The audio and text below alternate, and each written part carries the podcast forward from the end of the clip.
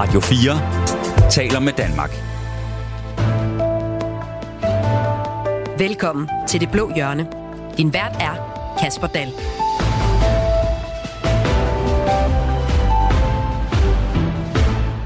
Selvom statskassen buner med penge og beskæftigelsen er rekordhøj, så skal velfærd fremtidssikres. Det mener Lars Løkke Rasmussen, udenrigsminister og formand for Moderaterne, og han har derfor luftet ideen om, at for eksempel privilegerede ældre på sigt selv skal betale en del af deres ældrepleje.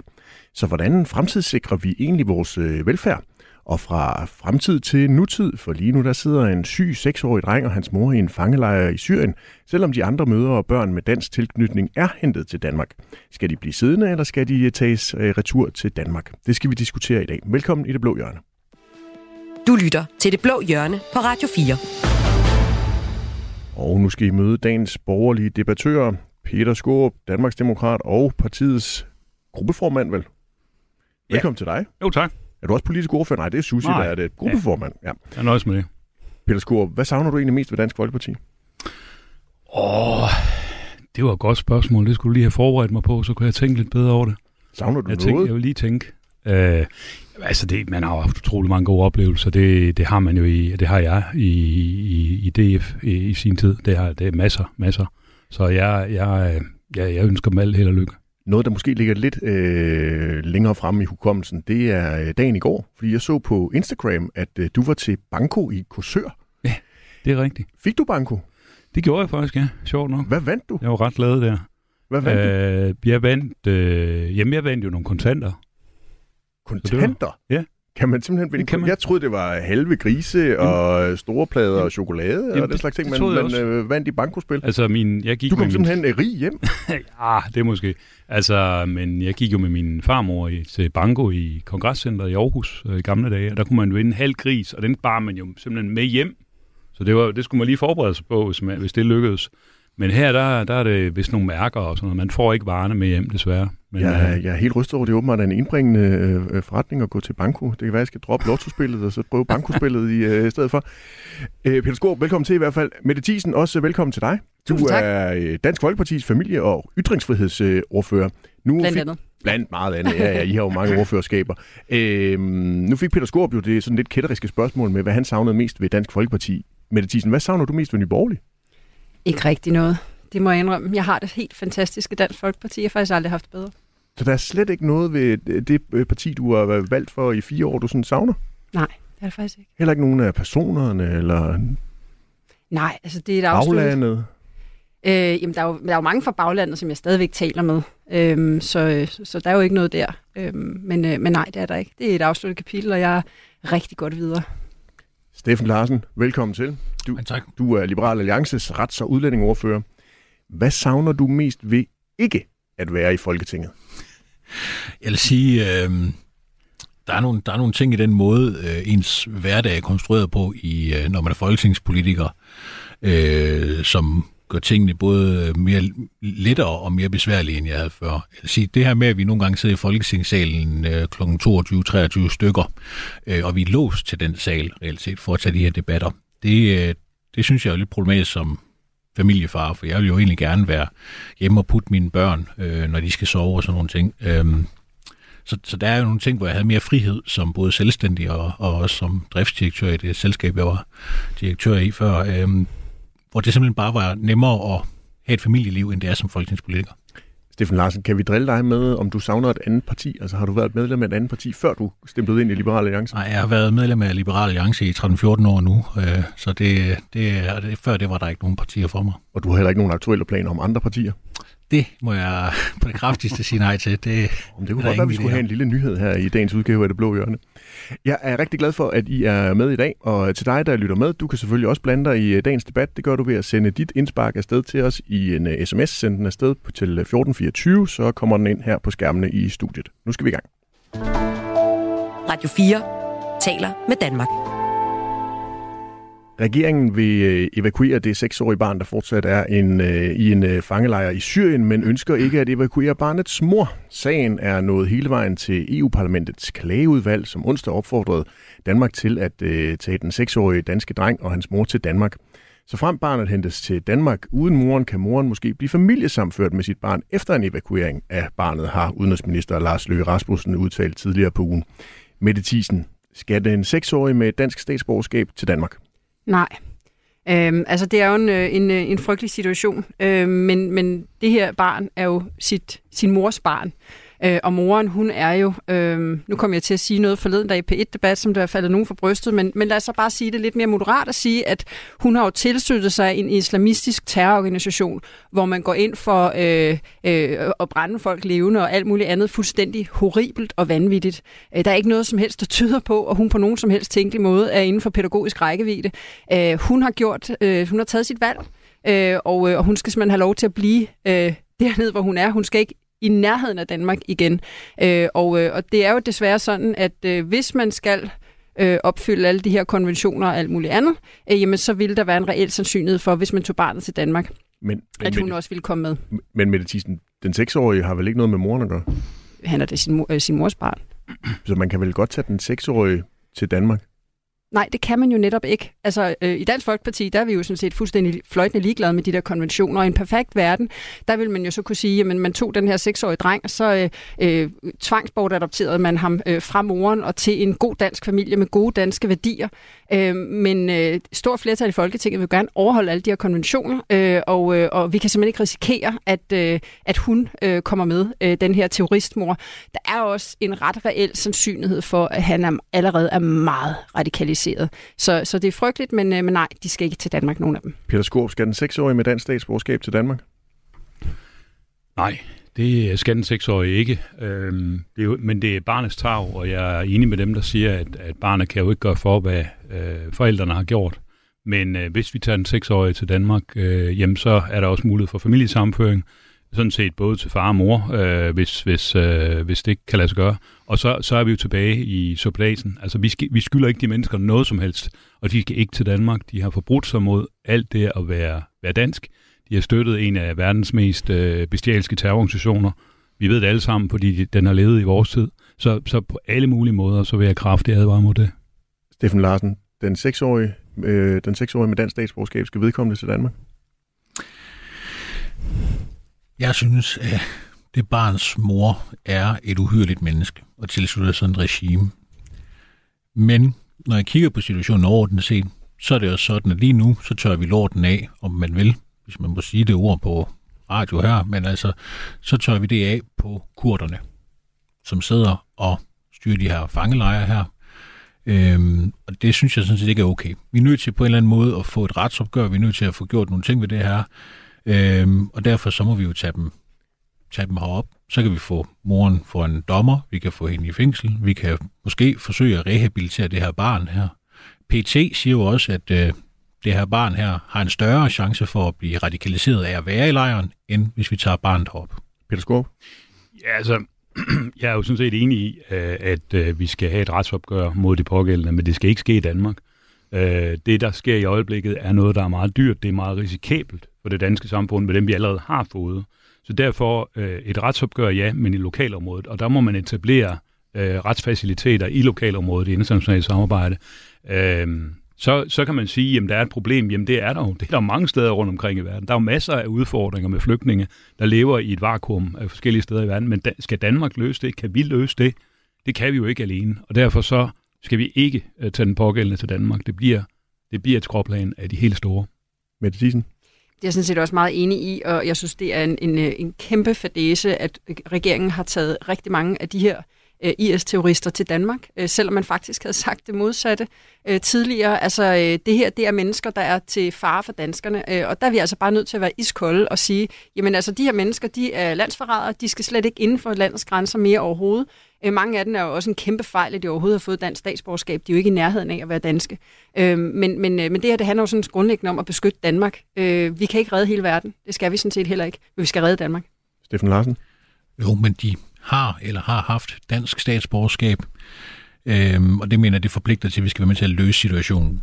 Også selvom at øh, de har forrådt os, de har vendt os ryggen, så de kurder, der står dernede og egentlig kæmper øh, på samme side som os, øh, for øh, måske et cirkulært samfund, eller samfund frit i hvert fald for den ekstreme islamisme, øh, dem, de fortjener vores hjælp og støtte, og det bliver vi jo så nødt til at finde ud af, hvordan vi bedst gør. Øh, og en ting, vi kan gøre, det er at tage nogle af de her fanger af hænderne på dem, og så få dem øh, retsbehandlet øh, og få sørget for, at de her børn også kommer ud af de her horrible situationer, hvor de netop har en højere risiko for at blive radikaliseret. Thiesen? Jamen, altså, jeg er bare nødt til at sige, at det, det, det, det er desværre en ret naiv holdning, fordi det her det med, at, at hvis de her kvinder kommer til Danmark, og mange af dem er jo, er jo kommet til Danmark, det er ganske korte straffe, de får, og så hænger det danske samfund på at holde øje med dem. Øh, og der er, jeg, jeg tror simpelthen ikke på, at, øh, at de bare lige holder op med at være IS-terrorister fra den men, ene dag til den anden. Men det, tror jeg, det er jo sådan, retssystemet er. Jamen, ved du hvad? De får altså, den straf, som nej, retssystemet har lægger grund, altså, skal til de overhovedet, dem. Grund til, at de overhovedet har dansk statsborgerskab, det er fordi, der er et flertal i Folketinget, blandt andet Danmarksdemokraterne og Liberal Alliance, der bliver ved at masse uddele danske statsborgerskaber. Øh, og de her mennesker skulle aldrig have haft det. Øh, mange af dem er også blevet frataget. I Dansk Folkeparti vil du gerne fratage også dem, som ikke har dobbelt statsborgerskab, fordi vi mener simpelthen, at når man er landsforræder, jamen, så skylder Danmark dem ikke noget som helst. Altså nu, nu. Øh, så nej, det, det er jo et spørgsmål om at tage konkret stilling i forhold til, hvem er det, vi er her for. Øh, og i Dansk Folkeparti, der er vi her for Danmark og danskerne.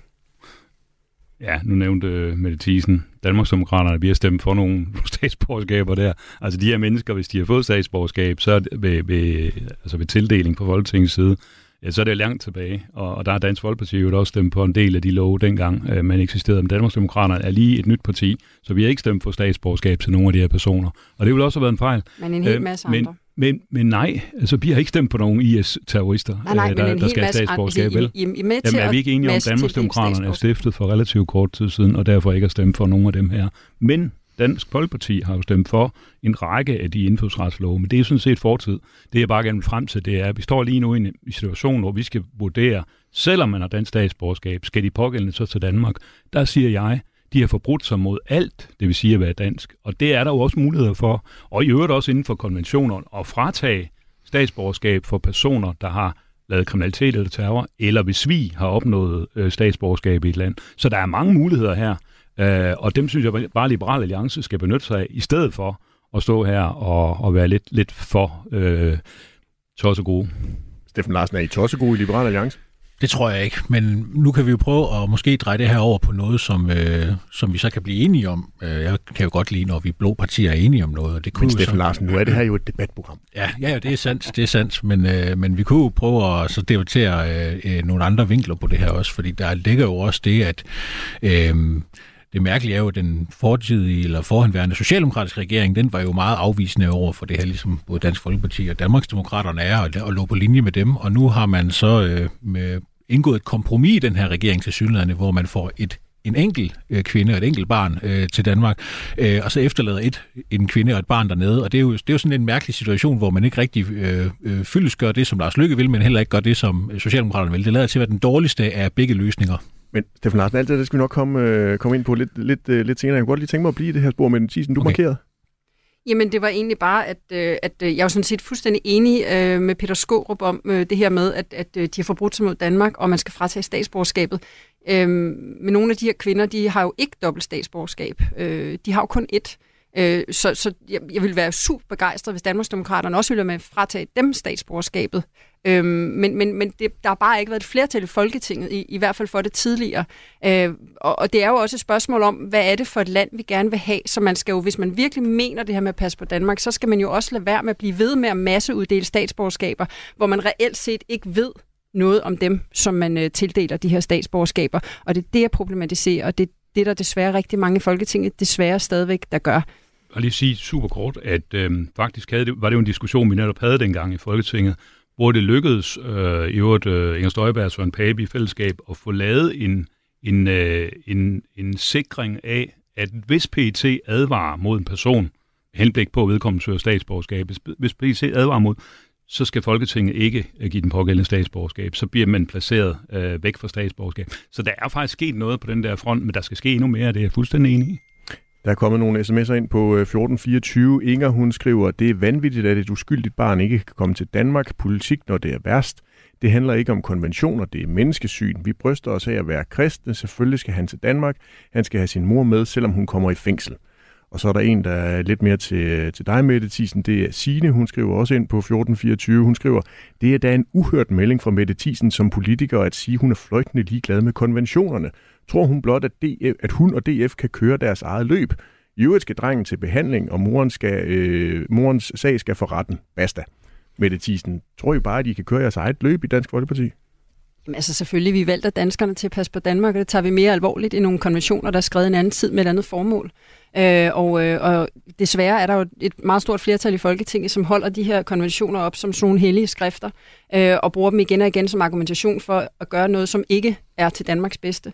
Øh, så det kommer vi der i Dansk Folkeparti altid til at, at udfordre. For os at der er med sikkerhed og tryghed bare meget vigtigere end forældede konventioner. Steffen Larsen? Altså, en af de konventioner, vi har med at gøre her, det er jo blandt den danske grundlov, fordi det er et menneske med dansk statsborgerskab, som den danske stat derfor også er forpligtet til at øh, sørge for at tage ansvar for. Man kan bare fratage statsborgerskabet. Ja, det må man jo så prøve med det barn, men reelt set så har vi indtil det gjort øh, et ansvar. Og det må vi jo så se, om, om vi bevarer. Lige inden vi går øh, videre, så kunne jeg godt tænke mig at få øh, lidt mere øh, historik og fakta på, øh, på plads, fordi øh, lige nu diskuterer vi jo øh, den øh, ene mor og den ene seksårige, som er tilbage i fangelejren, men, men det her handler jo om, øh, om langt mere, fordi det er i alt øh, 19 børn med dansk statsborgerskab, der har været bosiddende i de kurdisk kontrollerede IS-fangelejre i øh, Syrien. I 2021 der besluttede den socialdemokratiske etpartiregering at hente 14 af de her børn hjem og tre af deres mødre til Danmark. Ifølge regeringen skete det efter PET's vurdering. Efterretningstjenesten mente dengang, at det ville være mest hensigtsmæssigt at evakuere de tre kvinder med dansk statsborgerskab og deres børn. Ifølge PET udgør ingen af børnene en terrortrussel. PET har dog vurderet, at risikoen for indoktrinering og påvirkning som udgangspunkt for øs, jo længere tid børn opholder sig i et radikaliseret miljø, herunder i lejrene i det nordøstlige Syrien. Øhm, I marts afgjorde højesteret dog, at det ikke var i orden at fratage en dansk-iransk kvinde statsborgerskabet. Øh, hun blev derfor tilbudt evakuering til Danmark med sine to børn. I den 12. maj i år, der blev en øh, dansk-marokkansk kvinde og hendes to børn øh, tilbudt evakuering, og tilbage der sidder altså nu den seksårige, øh, hans mor og hendes øh, tvillingesøster, der ikke har børn. Natasha Reh Mikkelsen, som er stifter af en øh, organisation, som arbejder for at få de her danske børn og deres familier, øh, der befinder sig i de syriske fangelejre øh, til Danmark, har mødt drengen, og hun beskriver mødet sådan her. Jamen, han er en lille dreng på 6 år, som er underernæret. Han har sådan tændstikstynde arme. Han øh, har øh, overlevet et øh, bombeangreb, så han har stadig granatsplinter i armen. Han har konstant øh, øre-næse, halsinfektioner, og øh, man har vurderet, at han skal have fjernet mand og lagt dræn, og det kan han ikke dernede, så har han vejrtrækningsproblemer. Han er her bare det, inden for de seneste par måneder blevet indlagt akut, øh, hvor han ikke har kunnet trække vejret og har fået sådan nogle steroidinjektioner i, i kroppen og er meget, meget svækket og kan næsten ikke høre længere. Tilstanden for den seksårige er bekymrende forværret, og han bør evakueres i løbet af uger, lyder konklusionen i en vurdering, som Sundhedsstyrelsen har øh, lavet til Udenrigsministeriet i, øh, i april i år. Sundhedsstyrelsen anbefaler derfor en evakuering af drengen og hans mor foretages i løbet af uger, altså inden for tre måneder. Mette Thiesen, der er jo en risiko for, at han dør. Skal han hellere dø, den her seksårige dreng, end at komme til Danmark? Altså, som jeg startede med at sige, det her det er jo noget, som, øh, som jeg tror, alle kan sætte sig ind i. Selvfølgelig er, er rigtig frygteligt, og det er det jo altid, når vi hører om, om børn, der har det skidt. Øh, vi kan ikke redde hele verden, og øh, hvis den her dreng kommer til Danmark, jamen så følger hans mor med, og hans mor er IS-terrorist. Øh, hun er fuldstændig, hun har fravalgt Danmark øh, fuldstændigt, øh, og, øh, og, og vi kan selvfølgelig ikke risikere, at, at hun også kommer til Danmark jeg nævnte før en mulighed for, hvis man fraved de her konventioner osv., man kunne lave den her løsning, som jeg i øvrigt også ville ønske, at man havde lavet med de børn, som er... Altså, der kom et spædbarn, mig bekendt for nogle, noget tid siden, kom også øh, til Danmark under den tidligere regering. Og, og når man så ser, at vedkommende bliver anbragt i den familie, som har fostret en terrorist, øh, så synes jeg jo, det skriger til himlen. Øh, så nej, han skal ikke til Danmark. Det er selvfølgelig frygteligt, at han har det rigtig skidt, men vi kan altså ikke redde hele verden. Peter Skorup, skal drengen hellere dø i den her fangelejr, end komme til Danmark? Nej, jeg synes, man skal gøre, hvad man kan for at hjælpe ham øh, i nærområdet lokalt der i, i, øh, i lejren. Og, og man kan sige, Danmark yder jo ret store midler, det gør vi både nationalt, men også øh, sammen med andre lande, øh, netop for at hjælpe øh, flygtninge og, og andre, der er i, i knibe øh, i, i nærområderne, blandt andet her. Så, så jeg mener, man skal sætte ind der, i stedet for at, at bøje sig for det pres, som, øh, som, som kommer helt, helt vildt nu. Selv EU blander sig i sagen. Men Peter og så Skaarup- synes jeg jo også... Peter Skorp, hvad er det, man skal hjælpe drengen med? Altså, hans symptomer, det er kronisk øre, næse og halssygdom. Han har nedsat hørelse, han har kronisk diarré. Han har fire gange modtaget behandling med binyrebarkhormon for at afhjælpe en besværet vejrtrækning, senest to gange i marts i år. Og Sundhedsstyrelsen har fået oplyst, at drengen han oplever perioder under sin søvn, hvor han helt stopper med at trække vejret, hvis han ligger ned. Altså, jeg kan, jo ikke, jeg kan jo ikke vurdere, om de oplysninger, der kommer her, de, de er helt korrekte, og, og hvad der præcis skal ske. De kommer fra Sundhedsstyrelsen. Ja, men... Øh, Dem tror du ikke på? Jamen, jeg, jeg, vil, jeg vil ikke udelukke, at der kan være forskellige former for øh, øh, drejninger af ting, vi får at vide i den her debat. Vi har tidligere fået at vide Hvorfor ting skulle der være det, Peter Skåb? Ja, fordi der er en, en større bevægelse, der, der ligesom lægger pres på politikerne. Øh, og det er jo så også det, regeringen har bøjet sig for. Lars Løkke har kørt en kampagne 1-0 til Lars Løkke i regeringen, der har, øh, der har presset øh, at, at, til, at man faktisk har taget alle efterhånden fra islamisk stat til Danmark. Altså men, forældrene men også. Peter Skåb, stoler du ikke på Sundhedsstyrelsen? Jeg stoler på Sundhedsstyrelsen, det gør jeg. Men, Bare ikke lige den her sag. Nej, men altså, jeg, jeg, vi, har bare set de kampagner, der kører. Så derfor vil jeg jo, hvis, hvis det nu var mig, der skulle have noget med det at gøre, nu, nu er jeg, vi er ikke i regering, så vi kan ikke, vi kan ikke, det er ikke os, der ligesom kan gøre noget her. Men, men så vil jeg jo sørge for, at nogle af de midler, vi giver, øh, går til behandling øh, med lægehjælp til de forskellige, der, der er i knibe. Det drejer, det drejer sig måske slet ikke bare om den her dreng. Det drejer sig om mange andre. Peter Skåb, vil Danmarksdemokraterne så stille forslag om, at øh, der skal sættes ekstraordinær hjælp ned til øh, fangelejren i Syrien for at hjælpe den her seksårige? Altså nogle, nogle danske læger, der skal ned og hjælpe ham, eller lignende, der kan være med til at afhjælpe de her symptomer, han har? Altså, vi har det i hvert fald sådan, at den øh, bistand, vi giver, ulandsbistand, vi giver, og vi giver jo meget store beløb, at den skal målrettes øh, folk, der er flygtninge, der, der er i nød, og det er blandt andet det her område. Vi giver ret store midler til Afghanistan, Syrien, Men Peter Skåb, Øh, vil Danmarksdemokraterne tage en snak med udviklingsminister Dan Jørgensen om, at de her midler, de skal målrettes den her seksårige dreng? Jamen prøv at høre, ja, vi er slet ikke uh, inde i, inde i de, de, der, uh, de, de der fine salonger, hvor man diskuterer det her. Men du det kan her jo er invitere dig selv ind. Han sidder over i Udenrigsministeriet en gang imellem. det, det tror jeg slet ikke, de gider at høre på. Ja, de har udelukket uh, Danmarksdemokraterne og mange andre partier på den her diskussion. Det er en reger- regeringsdiskussion. Og der sidder Lars Løkke så åbenbart og vinder kampene, sådan at, uh, at Mette Frederiksen, på trods af alt det, hun har sagt, omkring islamisk stat og de her mennesker fra, fra, fra islamisk stat skal til Danmark, så går hun modsat på det nu. Hun accepterer, at man tager den ene, også forældre, efter den anden til Danmark. Peter Skåb, bare lige for at jeg er helt sikker. Tror du på, at drengen har de symptomer, som Sundhedsstyrelsen siger, han har? Ja, det, det tror jeg på. Øh, og jeg kan så ikke vurdere, nu siger du, at øh, der er noget ved, øh, drengen ikke kan behandles for øh, der. Jeg kan ikke vurdere, om det er korrekt, eller om man kan, man kan hjælpe ham øh, på forskellige måder. Bare ikke kan det i dag, men der kan tilføres noget, der kan hjælpe ham. Men sagen er bare, hvis øh, han kommer til Danmark, inklusive moren og faren og mange andre, der kan familiesammenføres, så står vi i den suppedag, som vi har advaret imod i rigtig mange år. Jeg tror ikke, jeg har sagt noget om hans øh, tilstand, eller hvordan han skal behandles. Det er jeg Jo, ikke kvalifi- du, du kvalificeret du nævnte, til. Jamen, men, men, men, så var det på interviewet, men, at der men, blev nævnt, at der var noget, man ikke kunne behandles for. Det kan sagtens. Ste- Steffen Larsen, tror du på øh, drengens symptomer? Det, det skal nok passe. Det, øh, det går jeg ud fra, at Sundhedsstyrelsen ikke har nogen intention om at, at lyve over for øh, hverken borgerne eller Folketinget eller noget som helst andet, når de kommer Så du oplever ikke det, som Peter Skorp han oplever, at der er et eller andet pres udefra om at få øh, de her børn hjem? Jo, det, det, det kan der sagtens være. Altså, jeg er jo selv en, på, på sin vis en del af det pres. Øhm, men altså, det er, det er jo forestiller mig, der egentlig skal ske. Det er, at øh, det her barn kommer til Danmark. Det gør moren også. Moren får en dom. Moren får formodentlig også en udvisningsdom. Øh, dermed så hele den her debat om, hvorvidt at hun kan blive familiesamført løbende og lidt senere og alt muligt andet. Jamen, hvis hun får en dom i Danmark, og der kommer en udvisningsdom med det, øh, for at være sygenskriger, så, øh, så står vi jo i den situation, at hun skal være på øh, Kærsrudgård eller en af de andre udrejsecentre, indtil vi kan komme af med hende. Altså, så, så, så det der med, at, at jamen, vi får familiesamført, og så bliver det et problem, det tror jeg mindre på, end, end jeg tror på, at hun får en udvisningsdom, hvis jeg skal være ærlig. Peter Nu Skåb? må jeg bare lige sige her, nu ser du, at, at så skal hun på Kæresudgård. Altså, det har regeringen jo heller ikke løst. Vi har nogen, der har fået dom på terrorisme. Men som i dag er opholder- helt- det er en- Nej, nej, men det er jo bare det, der kommer til at ske. Det Ja, ja, ja. Steffen, så, så får vi alle de problemer derover, som man heller ikke løser. Altså, det koster jo. Det er vores sikkerhed. Men- Hvad er tryghed? Men Peter Skorp, Steffen Larsen mener jo, at det ikke bliver aktuelt med familiesammenføring, fordi at moren hun vil komme ind i det danske retssystem, sandsynligvis blive dømt, og på den måde blive dømt til udvisning, og også det Steffen Larsen han vurderer. Og så er problemet jo, jo løst. hvis hun så bliver Samtidig med, at vi har reddet den seksårige dreng. Jo, men hvis hun bliver der resten af livet i, i Kærshovedgård, hvad koster det så ikke det danske samfund og risiko? Øh, der er masser af mennesker i, i det her center, som, øh, som altså, man ved ikke, hvad man skal gøre, fordi man får de, alle de terrordømte, Ja, vi har set igennem de seneste 10-20 år, de er jo derovre nu. Ja, og jeg tror på, at der ligger nogle løsninger på det, og det kan være, at vi skal tale om dem øh, ja, den jeg, kommende skal. uge, fordi jeg tror, jeg tror på, at jeg er på vej med nogle øh, forslag til, hvordan vi præcis løser det her, også inden for konventionerne, selvom at de er så problematiske. Det var noget af en teaser, Steffen Larsen. Han Ja, kom det med her. jeg. Er Liberale noget- Alliance løser lige alle øh, øh, problemerne her. Mette Thiesen, jeg skal bare lige høre dig også. Altså, tror du på, at drengen han har de symptomer, som Sundhedsstyrelsen de, øh, vurderer, han har?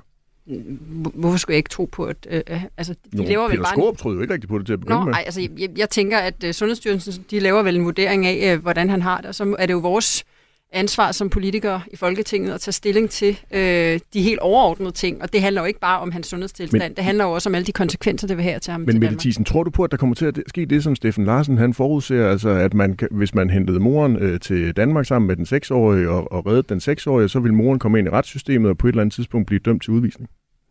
Men altså, hvis hun gør det, så har vi stadig et problem, fordi at, øh, igen, der er for mange, der, øh, der simpelthen ryster på hænderne i forhold til bare at låse de her mennesker inde.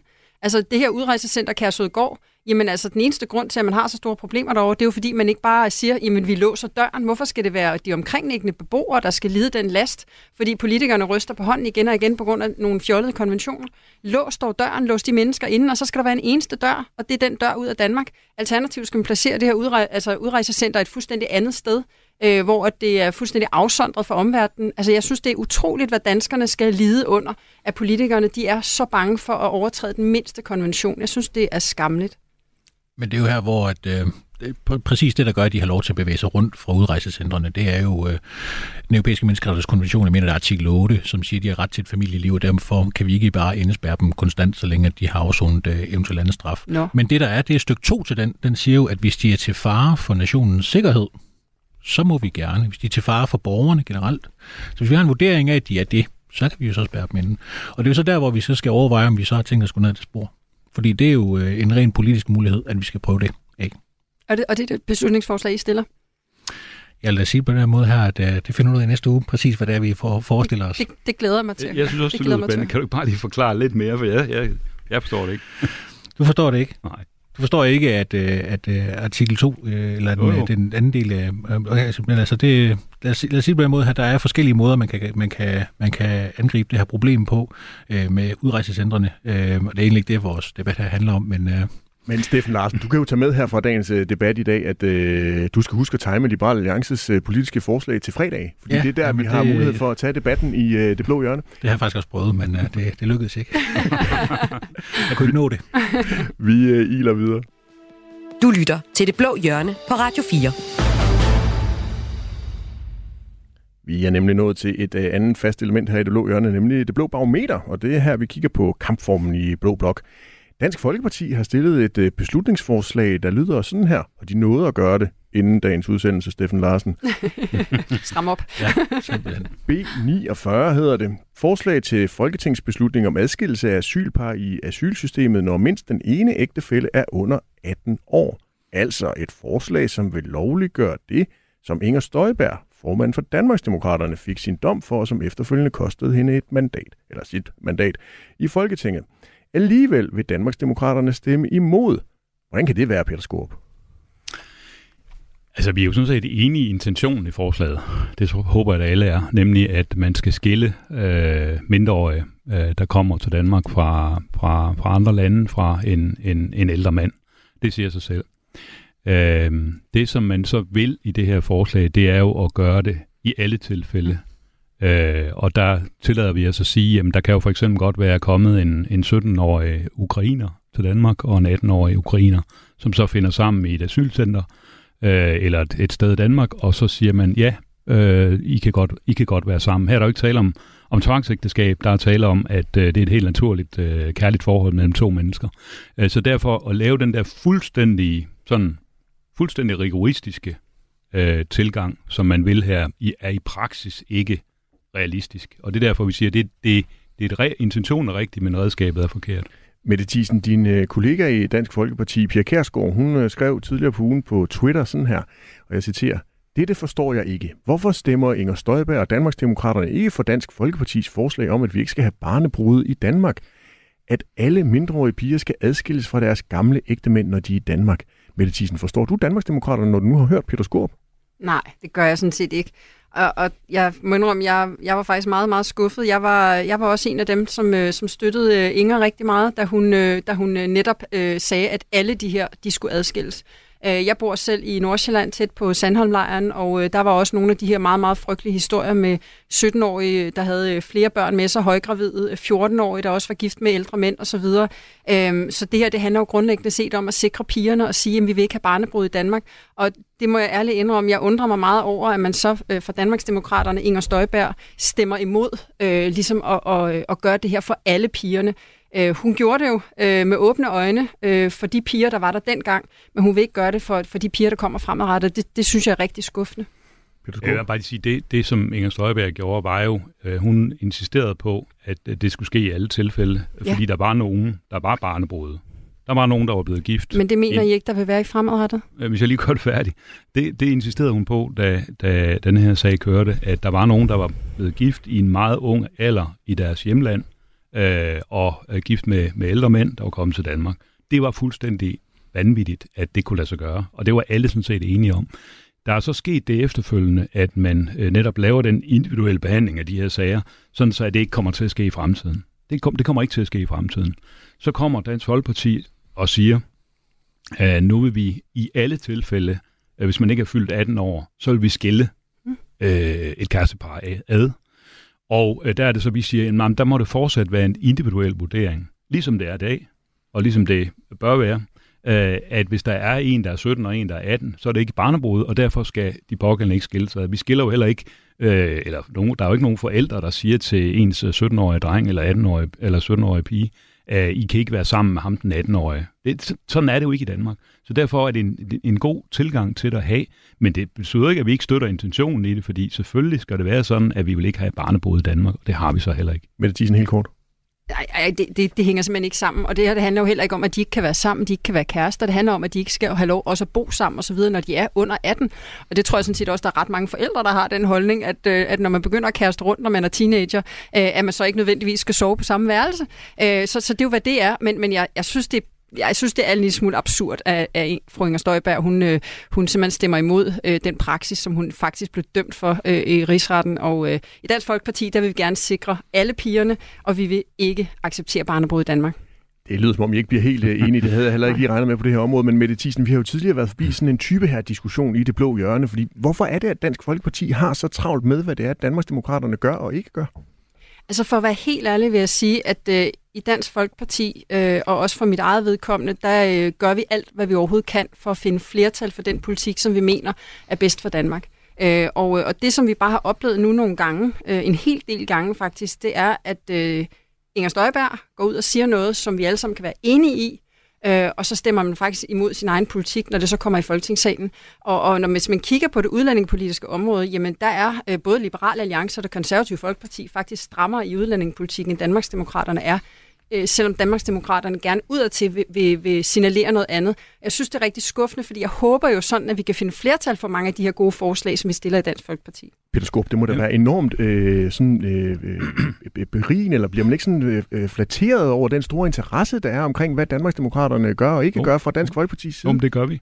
Det gør vi, og vi har jo oplevet mange beslutningsforslag i Folketinget, der ser ud som om, det retter sig nærmest mod Danmarksdemokraterne. Mange af dem har du faktisk selv været med til at skrive, for det er genfremsættelser. Det kan godt være, men, men det jeg bare tænker på, det er jo, det, i politik gælder det jo om at nå nogle resultater. Det gælder om at få et flertal.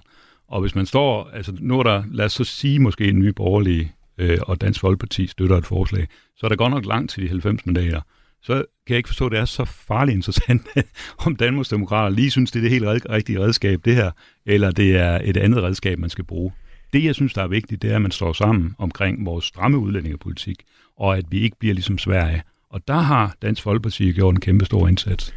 I midten her i studiet til lytternes orientering, der står øh, Steffen Larsen fra Liberal Alliance. Steffen Larsen, er det rent drilleri fra Dansk Folkeparti, eller har Mette Thiesen, Pia Kærsgaard og Morten Messerschmidt en, øh, en sag her, når det gælder øh, deres store fokus på Danmarksdemokraterne? Så øh, jeg vil sige sådan, at øh, der er nogle gange, hvor jeg fornemmer, at der forekommer politisk drilleri på Christiansborg. Det har jeg set med øh, forskellige partier, øh, der har gjort den slags. Øh, også jeg har også påtalt det i Folketingssalen en gang imellem, men jeg synes, at nu har det her mere karakter af at være øh, en eller anden art drilleri, end det har af at være øh, et reelt øh, spørgsmål om det, man spørger ind til. Øh, Mikkel Bjørn Sørensen blev på et tidspunkt spurgt af, af Nye Borgerlige, meget insisterende på, om, øh, om øh, øh, han ikke mente, at, øh, at det var noget af det, der skabte politikerlede, at han øh, øh, for eksempel havde skiftet parti hvor jeg så måtte sige, øh, rejse mig op og sige, at jeg synes, det, der skaber politikerlede, det er for eksempel, når man fører så smålige diskussioner i Folketinget på Folketingets højeste talerstol, altså det er landets højeste talerstol, det, det synes jeg, det er, det er faktisk der, vi, vi må måske ikke betale, begynde at tale om, at der synes jeg egentlig, det er, det er uklædeligt, øh, når man går den vej ned. På Radio 4 får du hver uge nyt fra de aktuelle politiske dagsordner. Forsvaret bløder personel som aldrig før. Vi taler med dem, der mærker konsekvenserne. Jamen, det står rigtig alvorligt til. Hver fjerde kollega mangler. Og søger svar hos magthaverne. Vi undværer ikke en forsvarsminister. Altså, vi har en fungerende forsvarsminister, som øh, løfter sin opgave 100%. Bliv opdateret på dansk politik alle hverdage kl. 11.05. Radio 4 taler med Danmark. Du lytter til denne uges udgave af Det Blå Hjørne i dag med Dansk Folkepartis Mette Thiesen, Liberal Alliances Steffen Larsen og Peter Skorup fra Danmarksdemokraterne. Ifølge udenrigsminister Lars Løkke Rasmussen og formand for Moderaterne er det på tide at tage de tunge diskussioner om fremtidens velfærd. Lars Løkke han kalder det for generationsplaner. I Avisen Danmarks søndagsudgave, der øh, åbner Lars Løkke Rasmussen nemlig op for, at privilegerede danskere kan ende med at skulle betale for deres egen ældrepleje. Han siger, og jeg citerer, kigger man kun frem til 2030, er der intet problem. Så har vi snart sagt alle, proble- alle penge i verden. Men for helvede, Danmark skal jo bestå længere end til 2030. Hvor er det her land henne, når mine ufødte børnebørn sidder her om 60 år? Det er no, der er nogle kæmpe udfordringer, og derfor skal vi lave disse reformer, siger han blandt andet. Mette Thiesen, ser du lige så store udfordringer, når du kigger i krystalkuglen, som øh, Lars Løkke Rasmussen han gør? altså nu har vi lige set regeringen, som øh, har ført den her kriseretorik, øh, selvom at statskassen øh, buner. Øhm, nej, altså på, på, det er klart, at vi er nødt til at lave reformer. Øh, det er også klart, at vi er nødt til at forudse en, øh, en fremtid, hvor at der bliver flere ældre. Øh, Øh, men, øh, men forhåbentlig øh, så får man også at, at skrue et sundhedssystem sammen, som faktisk fungerer også noget bedre end det, det gør i dag. Hvor vi ikke ser eksempler som det, vi så fra Region Midt eksempelvis, øh, hvor folk de ender med nærmest at dø på venteliste til kraftbehandling, men hvor man i langt højere grad lader pengene følge den enkelte, øh, og også benytter den store kapacitet, vi har i det, i det private, øh, så vil der måske være nogle enkelte, som for eksempel har en, en privat sundhedsforsikring eller noget andet. Øh, det er jo sådan set rigtig fint, øh, at man også har mulighed for det, men vi skal jo grundlæggende set have et offentligt sundhedssystem, som bare fungerer, sådan så alle, øh, alle mennesker i Danmark, alle hvad skal man sige, socialgrupper har mulighed for at lige adgang til sundhed. Steffen Larsen, deler du Lars Lykkes øh, bekymring? Ja, til dels ja. Altså, jeg synes jo, det er korrekt set. Det har jo også været Liberal Alliances svorende politik i mange år, at, at vi skal have nogle øh, hedder det, øh, reformer af den måde, vores ting fungerer på, fordi over tid, så øh, har vi jo et øh, demografisk tryk. Vi kommer til at mangle arbejdskraften til øh, vores velfærdssektor i fremtiden, hvis ikke vi gør et eller andet. Og noget af det, vi blandt andet skal gøre, det er at reformere øh, det her øh, med både velfærdssektoren, men også hvordan vi har et sundhedssystem, der fungerer. Peter Skorup, du sagde tidligere, at Danmarksdemokraterne gerne vil ind og tage ansvar, og gerne vil ind og være et, sådan, øh, øh, øh, nogle forhandlinger og lave nogle aftaler så må du vel også dele Lars Løkke Rasmussens øh, bekymring for øh, velfærdssamfundet på lang sigt? Jamen, øh, altså, nu læste jeg hele det der interview. Han var jo helt op at køre. og, øh, Sådan og, er det ofte, når man er i Avisen Danmark. Øh, ja, jamen, det, I, I er gode til at spørge, øh, men det betyder ikke, at svarene er, er specielt gode nødvendigvis. Altså, vi er meget, meget interesserede i at forhandle med regeringen og tale med regeringen om forskellige spørgsmål, helt sikkert. Men det, der, det, der selvfølgelig er interessant, det er, hvad, hvad mener regeringen? Fordi oh, men det er også interessant, hvad Danmarksdemokraterne mener. jo, jo. Det er trods alt i. Jo, jo, men, men det er jo ligesom regeringen, der sidder for bordenden, øh, hvis der skal forhandles øh, uddannelsessektor, eller nu sundhed, sundhed, eller hvad der nu skal forhandles om. De kommer med et udspil. Øh, det, der bare er svært, det er at finde ud af, hvad er regeringens udspil her? Altså, jeg er meget enig med det, Mette Thiesen sagde her, at der er jo nogle udfordringer, det er der helt sikkert. Men om så spørger Mette Frederiksen, der er statsminister, i Folketingssalen i tirsdags, så er hun jo slet ikke enig i, i, i, i flere af de ting, som Lars Løkke Rasmussen har sagt. Og så må man så sige, hvem er det så, der bestemmer, hvem er det, der fører linjen i regeringen overhovedet? Er det Lars Løkke? Ja, det er det næsten på alle områder. Udenrigspolitik, øh, sundhedspolitik, øh, velfærdspolitik, øh, reformer. Jamen, hvad, hvad er der tilbage til de andre? Mette Thyssen? ja, to magtmennesker, der slås om det, øh, Mette Frederiksen og Lars Løkke Rasmussen. Øhm, jeg tror, det er rigtig vigtigt, at vi, at vi generelt tænker, tænker øh, hvad skal man sige, reformer af den måde. Altså, vi har jo Dansk Folkeparti for eksempel foreslået det her med, at man, vi har lagt et, et, øh, udspil i forhold til arbejdsmarkedet, netop fordi vi står med en stor øh, udfordring også i forhold til, til ar, altså arbejdskraft inden for de her forskellige fag. Øh, og, øh, og der har vi altså en ret stor ressource i, at øh, rigtig mange seniorer ikke kan se mulighed for at blive på arbejdsmarkedet længere, selvom de måske har lyst. Og der skal vi jo gøre endnu bedre, endnu mere attraktivt. Og hvis man gør det eksempelvis lige så godt, som de gør det i Norge, jamen så er det 66.000 i beskæftiget, øh, som man faktisk vil, vil skaffe om, om, om året. Og det vil igen øh, gøre en hel masse, både for de ældre, der har mulighed for at blive lidt længere på arbejdsmarkedet, øh, men sådan set også for, at vi kan, vi kan hvad skal man sige, sikre, at øh, for eksempel dygtige sygeplejersker kan blive længere øh, i, i arbejde osv. Så, videre. øh, så, så der, der er rigtig, rigtig mange ting, vi kan gøre, men, men altså, nu bliver regeringen jo ved med at lave øh, kommissioner om alt muligt forskelligt, i stedet for at vi bare får sat os ved det forhandlingsbord og, og få, øh, få fundet ud af, hvordan vi gør det. Ja, der tror jeg måske ikke lige, at Lars Lykke han er endnu, fordi han er mere stadigvæk i, i analysefasen, og analysen fra, Lars Lykke, mange år. og analysen fra Lars Lykke Rasmussen, som også bliver foldet ud i interviewet i Avisen Danmark, er jo, at danskerne bliver rigere, og om 20 år, så vil folk ikke acceptere det serviceniveau, der eksisterer i dag. Derfor bliver kravet altså, at væksten ikke bare skal følge med demografien, sådan som man gør på nuværende tidspunkt. Der er simpelthen brug for nogle flere skridt. Peter Skorup, du er jo den mest rutinerede folketingspolitiker, vi har i øh, studiet i dag. Hvor realistisk tror du, det er med de her skiftende regeringer og tendenser i samfundet og lignende, at lave politiske projekter, eller det Lars Lykke lægger op til med generationsplaner, som måske skal række 30 år ud i fremtiden? Jeg tror slet ikke, det er realistisk. Det gør jeg ikke. Altså, jeg synes, at regeringen... Men kommer... er det nødvendigt? Ja, det ville være godt, hvis man kunne. Øh, det, det bestemt. Men hvorfor kan man så ikke? Og, og, og man kan også godt lave nogle reformer, selvfølgelig kan man det. Men hvorfor kan man ikke? Øh, jamen, det er fordi, altså, reger, altså det, er det fordi, der er nogle politikere, Jamen det, som det er ikke meget, vil lave det, så langsigtede planer? Jamen det, jeg synes meget, det her handler om Lars Løkke Rasmussen. Altså nu snakker man om de her du, planer. Nu kan du ham lige ret i, at det kunne være en god idé i at lave nogle øh, langsigtede ja, ja. planer på helt op men, til 30 år. Men lad os, så, lad os så se, hvad det er, han har gang i. Altså hvis man, hvis man siger til folk, der i forvejen øh, har vendt sig til at bruge en del af, af det, man normalt vil sige er ens løn øh, på pension, fordi man er blevet tudet rødderne fulde om, at, øh, at øh, folkepensionen rækker ikke lige, hele livet osv. osv.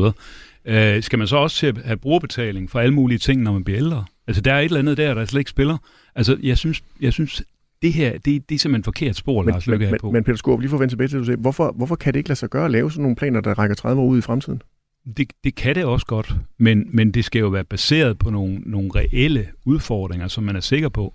Og når regeringen for eksempel afskaffer stor bededag, bare sådan lige ud af det blå, samtidig med, at pengene fosser ind i statskassen, og, vi, og råderummet bliver forbedret med kæmpe store milliardbeløb, så mister, så mister hele den her diskussion, som Lars Løkke Rasmussen hele tiden prøver at rejse, så mister den jo fuldstændig troværdighed.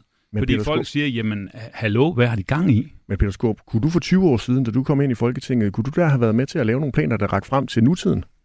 Det var jeg da. Altså, og det er så jo en, en plan, som vi har undsagt af Dansk Folkeparti, men altså, det er jo det her med, at, at øh, man, man lader pensionsalderen følge leve, levealderen. Ikke? Og man kan sige, øh, den, den skal man selvfølgelig have op til diskussion, det er slet ikke det. Men det er jo en af de største forudsætninger for, at vi har det samfund, vi har nu. Fordi øh, det er jo det, man tumler med i Frankrig, Tyskland og Italien, alle mulige steder, at man ikke har fået gjort det, Danmark har fået gjort. Altså det er en helt stor reform, og, øh, og den, skal man, den skal man holde fast ved. Øh, måske justere lidt på hen ad vejen, det kan ikke udelukkes, men holde fast i linjen, for det er det, der gør, at Danmark har et velfærdssamfund. Jeg skal lige huske at sige, at vi selvfølgelig har spurgt øh, moderaterne, om de ikke havde lyst til at stille med en øh, folketingskandidat eller en folketingsmedlem i dagens udgave af øh, Det Blå Hjørne, men det har desværre ikke været øh, mulighed for dem. Steffen Larsen, du markeret?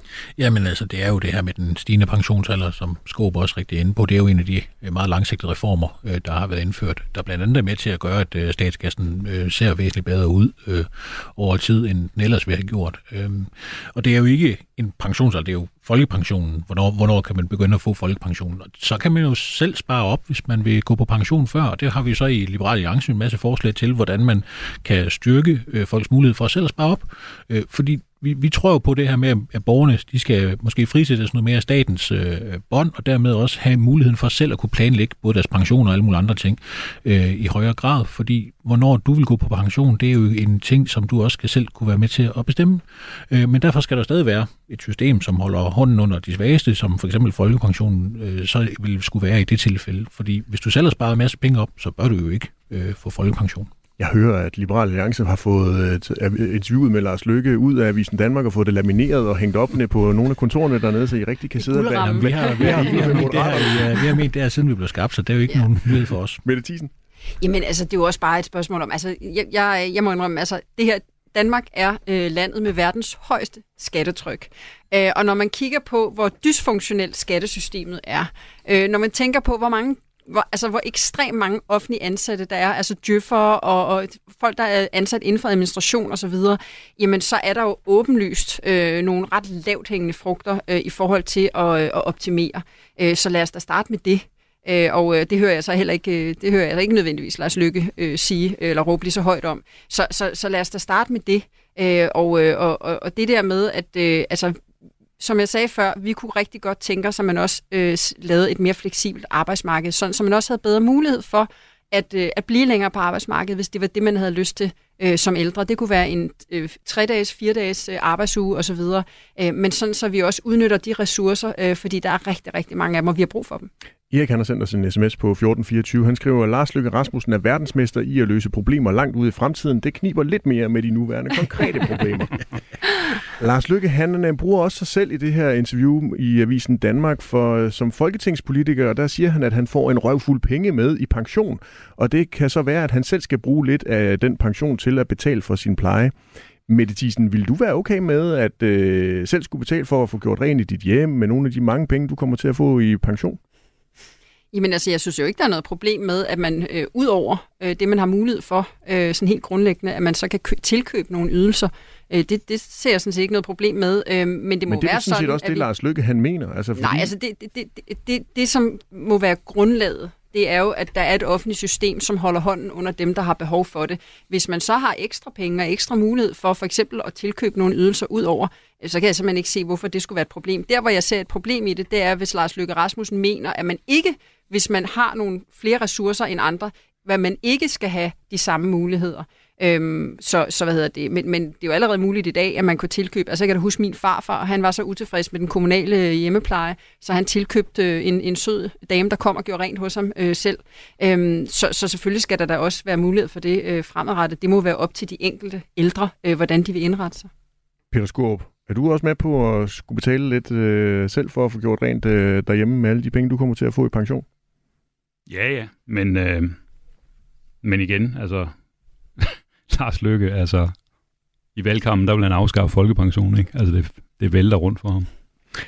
En, der ved lidt om uh, Lars Lykke, han går rundt og tænker og arbejder, det er Steffen Hjaltelin, der tidligere har været rådgiver for uh, Venstre. Han er, uh, har haft sit uh, eget private rådgivningsfirma, og han siger faktisk uh, sådan her om uh, Lykkes uh, forslag hvis man ser i regeringsgrundlaget, så er der jo rent faktisk elementer i regeringsgrundlaget, som er noget, der rækker lang, lang tid frem. At vi skal have meget, meget større valgfrihed, i, når, vi, når vi bliver ældre, som per definition rækker lang tid, øh, langt frem. Og at vi skal til at have meget mere frisætning af det, af det offentlige, som rækker langt frem. Men, men, og den store fordel ved, at ting rækker 60 år frem, det er, at så kan de ikke regne på det i Finansministeriet, og så vinder det bedste argument. Og det er jo, og det har øh, Lars Løkke også en vis historik for, at det kan, det kan, det kan han have i den øh, situation. Og det sagde Steffen Hjaltelin i Radio 4's politiske program Eksperimentet på midten. Steffen Larsen, er der ikke en pointe i, at de her store, flotte tanker om vores samfund om 30, 40, 50, 60 år er lige lovligt langsigtet og måske lidt for ukonkrete for danskerne at forholde sig til. Der giver det bedre mening, at vi kun kigger 5-10 år frem. Jo, men altså, nogle af de her elementer er jo også en del af vores 2035-plan, så der kan man jo sige, det, det ligger jo noget, vi gerne vil ind for de næste 5-10 år i Liberale Alliance. Øhm, ikke i så udbredt grad, som det, det, det lykke taler om på så kort sigt, men altså over tid er det jo øh, vores tanke er, at vi skal reformere det danske samfund, som danskerne bliver rigere, så skal de også have flere valgmuligheder, øh, og man skal ikke underlægges, at øh, staten eller kommunen skal begynde at bestemme, hvordan folk får service i deres øh, eget hjem. Det skal jo øh, borgeren jo have mulighed for selv at kunne bestemme, øh, ligesom man også øh, skal have mulighed for at kunne øh, vælge andre hospitaler til, uden at øh, regionerne lige pludselig begynder at undertrykke det, fordi den øh, regionskassen kan gøre ondt, hvis man skal sende patienterne videre, som vi så med Aarhus. Ikke? Altså, det er jo det, den her slags forfærdelige kassetænkning, øh, som går ud over borgerne. Den skal vi ud over ved, at det er borgerne selv, der får lov til at bestemme noget mere. Peter Skorup, kan Danmarksdemokraterne se sådan et velfærdssamfund for sig om 20, 30, 40 år, hvor det er, at vi har nogen, der får grundpakken fra samfundet, og så andre, der har masser af mulighed for at tilkøbe alle mulige ydelser?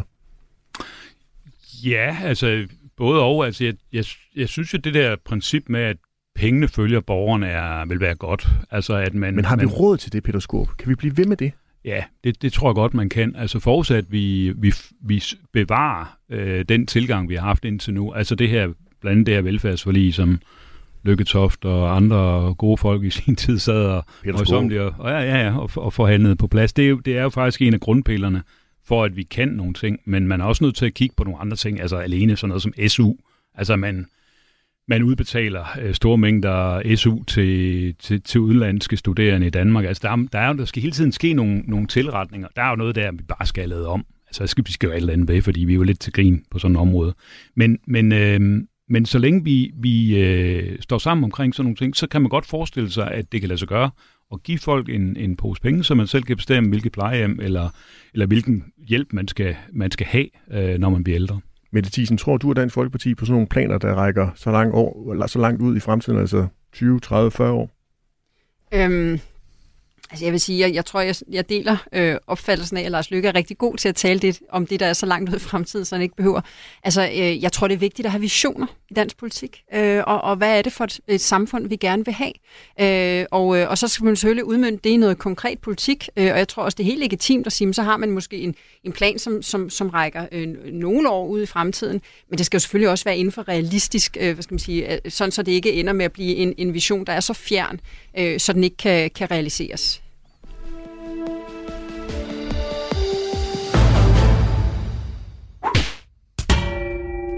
Ja, inden vi runder af for dagens udgave af Det Blå Hjørne, så skal vi selvfølgelig huske at få uddelt nogle blå mærker. Det her vi lader politikerne sende et kærligt, men bestemt blåt mærke til en kollega i et af Centrum Højrepartierne. Mette Thiesen, hvem går dit og Dansk Folkepartis blå mærke til i denne uge? Må jeg gætte?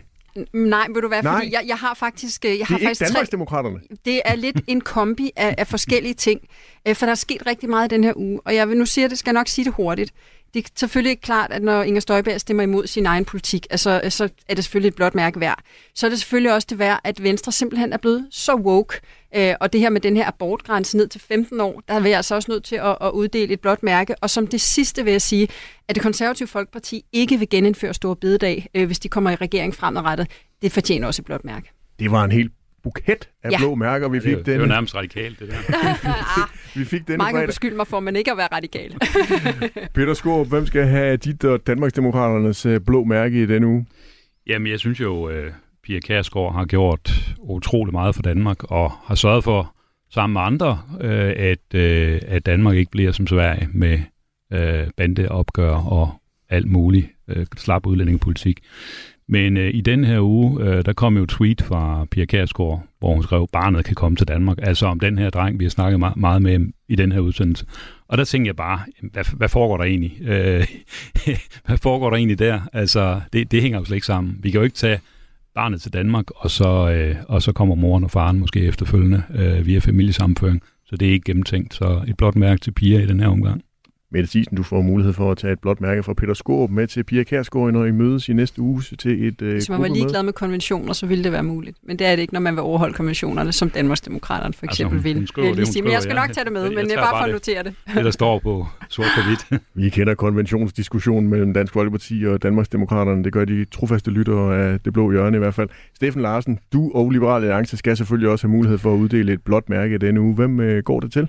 Ja, men den er, den er svær, fordi der er flere, gode. Øh, der er øh, Mette Bjergaard, øh, vores ligestillingsminister, som er ude og siger kønsstereotyper, der kan hun ikke komme i tanke om nogen positive af dem, og det kan altså masser af en kærlig mor og en beskyttende far og alle mulige andre. Det er kønsstereotyper, og de er altså ganske positive.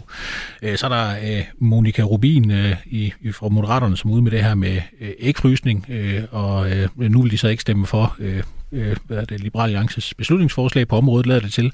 Øh, det, det er jo sådan lidt mærkeligt. Hvad sagde du? Ægkrysning? Ægfrysning. Frysning. Der er sådan et forslag, at man skal fjerne øh, den her femårs grænse for, hvornår æggene skal destrueres. Øh, sunde, raske æg øh, fra kvinder til øh, hvad det, in vitro befrugtning. Nå, øh, og så er der så øh, selvfølgelig Lars Lykke og, og sådan Moderaterne overordnet, fordi de vil ikke være med til at lave en corona-undersøgelse, øh, en undersøgelse af øh, de langvarige effekter på befolkningen af, af, af coronanedlukningerne. Og det har noget, der øh, svoret og lovet i valgkampen, og så tror jeg egentlig, vi, lander på den. Jeg tror, jeg talte 7, 8, 9 blå mærker i, øh, i denne uge. I har der er haft... virkelig mange, der kvarede sig i ja, denne uge. ja, det må da enten være, ellers er det bare, bare den der udtryk for den der generelle fest, der stemning, der er mellem øh, borgerlige partier, at de sådan er klar til lige at øh, uddele et par kærlige, men bestemte blå mærker til hinanden. Det er pragtfuldt. Øhm, tusind tak, fordi I kom i tre i dagens udgave af Det Blå Hjørne. Mette Thiesen fra Dansk Folkeparti, Steffen Larsen fra Liberal Alliance og Danmarksdemokraternes Peter Skåb. Vi når ikke mere i øh, denne udgave. Fik du ikke lyttet med fra start, så kan du selvfølgelig finde øh, dagens øh, program som podcast i Radio 4's app. Programmet er lavet i øh, samarbejde med øh, Avisen Danmark, hvor jeg, Kasper Dahl, til daglig er politisk redaktør. Kan du ikke få øh, nok af politik, så øh, finder du Radio 4's andre politiske programmer i Radio 4-appen eller alle hverdag her øh, live på øh, Radio 4 mellem kl. 11 og kl. 12. Tusind tak, fordi du lyttede med, og rigtig god weekend. Radio 4 taler med Danmark. Du har lyttet til en podcast fra Radio 4. Find flere episoder i vores app, eller der, hvor du lytter til podcast. Radio 4 taler med Danmark.